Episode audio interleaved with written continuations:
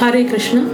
ஸ்ரீமத் பகவத்கீதாவின் இருநூத்தி நாற்பத்தி ஓராவது நாள் பகவத்கீதையின் பதினாறாவது அத்தியாயம் தேவாசுர சம்பத் விபாக யோகம் என்பதை சிந்தித்துக் கொண்டு வருகிறோம். சென்றைய தொகுப்பில் நாம் என்ன பார்த்தோம் என்றால் அசுர சம்பத்து உடையவர்கள் எப்படி தாறுமாறாக நடந்து கொள்கிறார்கள்? அதாவது எதெல்லாம் அதர்மம் என்று சொல்லப்படுகிறதோ அதெல்லாம் தர்மம் என்று கருதி செய்கிறார்கள். எதையெல்லாம் செய்யத்தகாததோ அதையெல்லாம் செய்கிறார்கள். எதெல்லாம் அசத்தியமானதோ அதெல்லாம் சத்தியம் என்று எண்ணிக்கொண்டு செய்கிறார்கள்.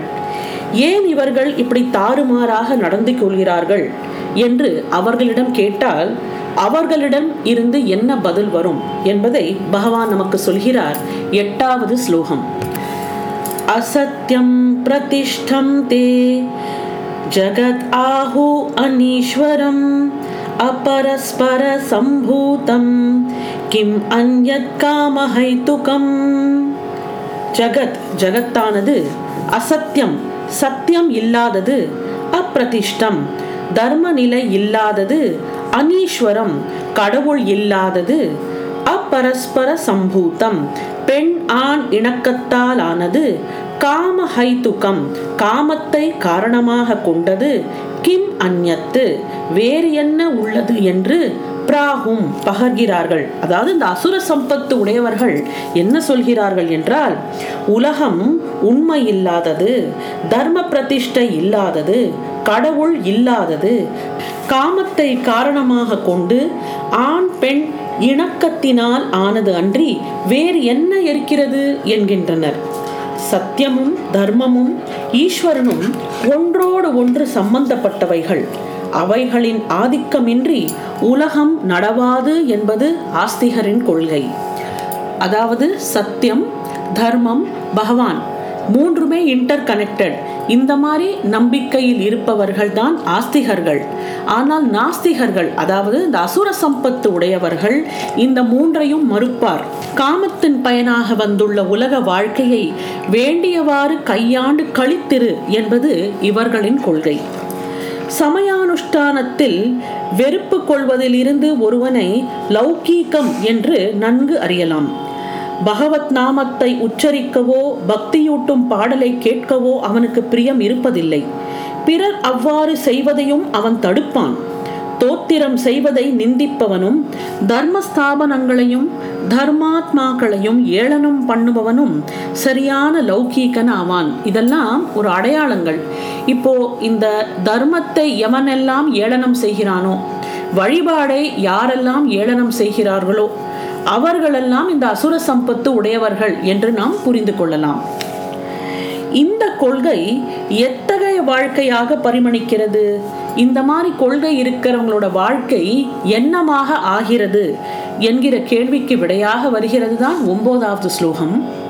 ஏதாம் திருஷ்டிம் அவஷ்டபிய நஷ்டாத்மானः அல்பபுத்தயः प्रभवन्ति उग्रकर्माणः क्षयाय जगतः अहिताः அல்பபுத்தயக அல்பபுத்தி உடையவர்கள் ஏதாம் திருஷ்டிம் இந்த கொள்கையை அவஷ்டபியக பிடித்து கொண்டு நஷ்ட ஆத்மானக ஆத்ம நஷ்டம் அடைந்தவர்களாய் உக்ர கர்மானக கொடூர செயல் புரிந்தவர்களாய் ஜகத்தக ஜகத்தினுடைய அஹிதாக எதிரிகளாய் க்ஷயாய அதன் அழிவுக்கென்று பிரபவந்தி தோ தோன்றி இருக்கின்றன அதாவது இக்கொள்கையுடைய புல்லறிவாளர் ஆத்ம நஷ்டம் அடைந்தவர்களாய் கொடூரன் செயல் புரிபவர்களாய் உலகின் பகைவர்களாய் அதன் அழிவுக்கென்றே தோன்றியிருக்கின்றனர். இதுதான் இந்த ஸ்லோகத்தோட பொருள்.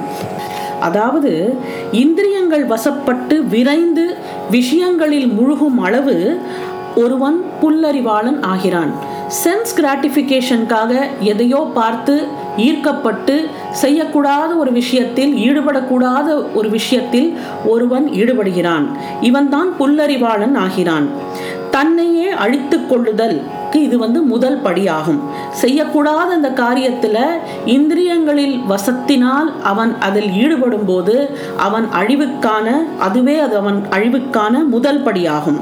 அதர்மம் அப்பரிவிதமாய் கையாளப்படுகிறது. அதர்மமான காரியத்துல ஒண்ணுக்கு மேல ஒண்ணுக்கு மேல அவன் தப்பு செய்து கொண்டே செல்கிறான். உலகுக்கும் கூட அது கேடாய் முடிகிறது. அவன் இந்த மாதிரி தப்பு செய்து கொண்டே இருக்கும்போது உலகுக்கு கேடாய் அவன் எப்படி வருவான் என்றால் ஒரு ஒரு தவறான எடுத்துக்காட்டாக இருப்பான். பொய்யும் அதர்மமும் வாழ்க்கை திட்டமல்ல என்பதற்கு அவனுடைய கொடிய செயலே சான்றாகிறது. இந்த மாதிரி ஒரு கொடிய செயலை செய்து அவன் இந்த உலகத்துக்கு ஒரு கெட்ட உதாரணமாக இருக்கும்போது இந்த அவனோட அந்த கொடிய செயலுக்கு அவன் வாழ்க்கையே ஒரு சான்றாக இருக்கும். அசுர இயல்பு உடையவரது தீய செயல் என்னென்ன வடிவம் எடுக்கிறது என்கிற கேள்விக்கு விடையாக வருகிறது தான் பத்தாவது ஸ்லோகம்.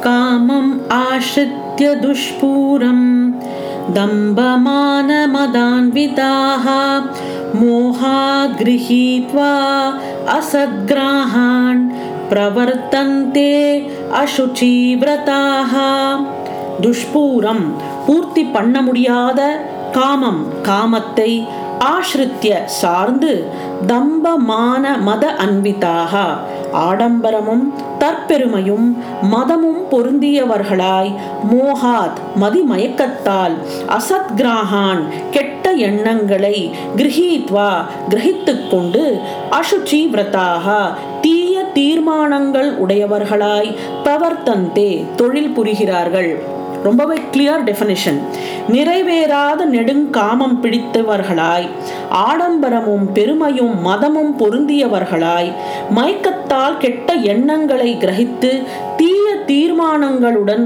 தொழில் புரிகின்றனர். இதான் இந்த ஸ்லோகத்துக்கு அர்த்தம்.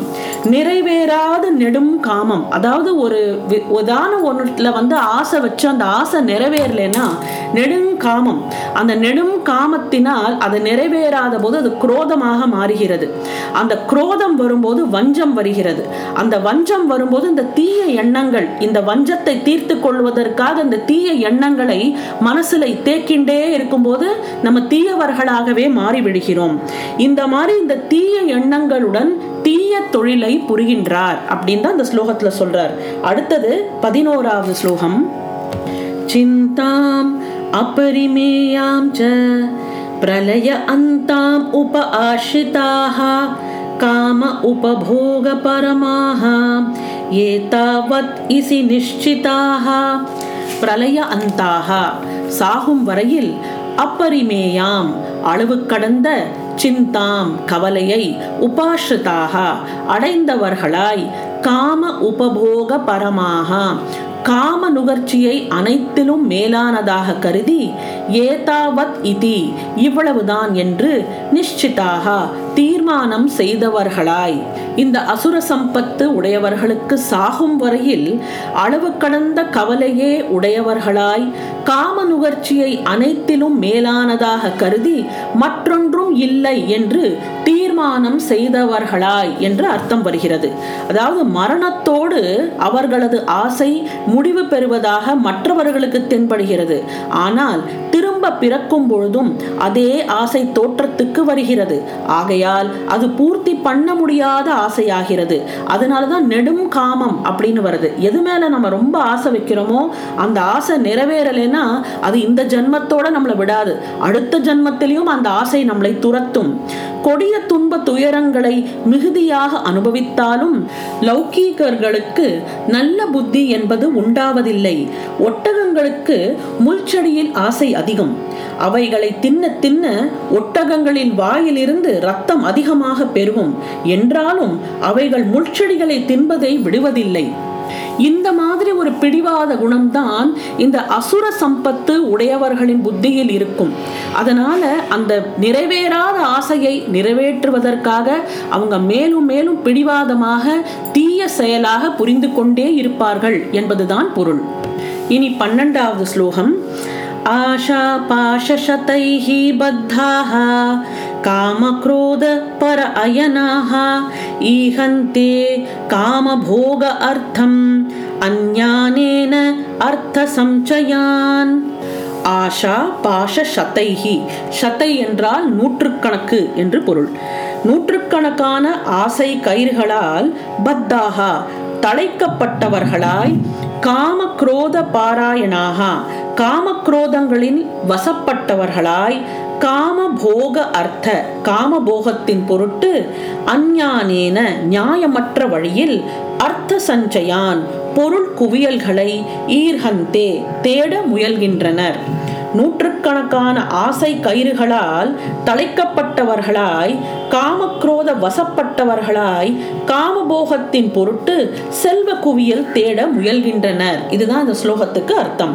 செல்வத்தை நேர்மையான வழியில் சம்பாதித்து நல்ல காரியத்துக்கு பயன்படுத்தினால் அதுக்கு தான் திரவிய யஜ்யம் என்று பொருள். பேராசைகளில் கட்டுண்டு பொய்யும் களவும் புரிந்து பொருளை பெருவிதமாக தேடி போகத்தில் முழுகுவது என்பது அசுர செயலாகிறது. மனிதர்கள் இரு வகுப்பினர். மனிதர் என்ற பெயர் மாத்திரம் வகித்தவர் அதுதான் மனுஷ்யர் அப்படின்னு சொல்றது. அறிவு விளங்க பெற்றவர் மன் ஹுஷ்யர் அப்படின்னு அர்த்தம். மனுஷ்யர் மன் ஹுஷ்யர் ரெண்டுத்துக்கும் என்ன அர்த்தம்? ஈஸ்வரனை அடைய வேண்டும் என்ற ஒரே நோக்கத்தை உடையவர் அவர்கள்தான் இந்த மன் ஹுஷ்யர் என்பவர்கள். காமம் காசாசையும் பிடித்து அலைபவர்கள் மனிதர் என்ற பெயர் மாத்திரம் வகித்தவர்கள். அதான் மனுஷ்யர்கள். இனி நாம் மனுஷராக இருக்கிறோமா இல்ல மண்புஷ்யராக இருக்கிறோமா என்பதை நாம் தான் முடிவு செய்ய வேண்டும். இந்த அத்தியாயம் முழுக்கவே பகவான் அசுர சம்பத்தை தான் மிகவும் விஸ்தாரமாக சொல்கிறார்.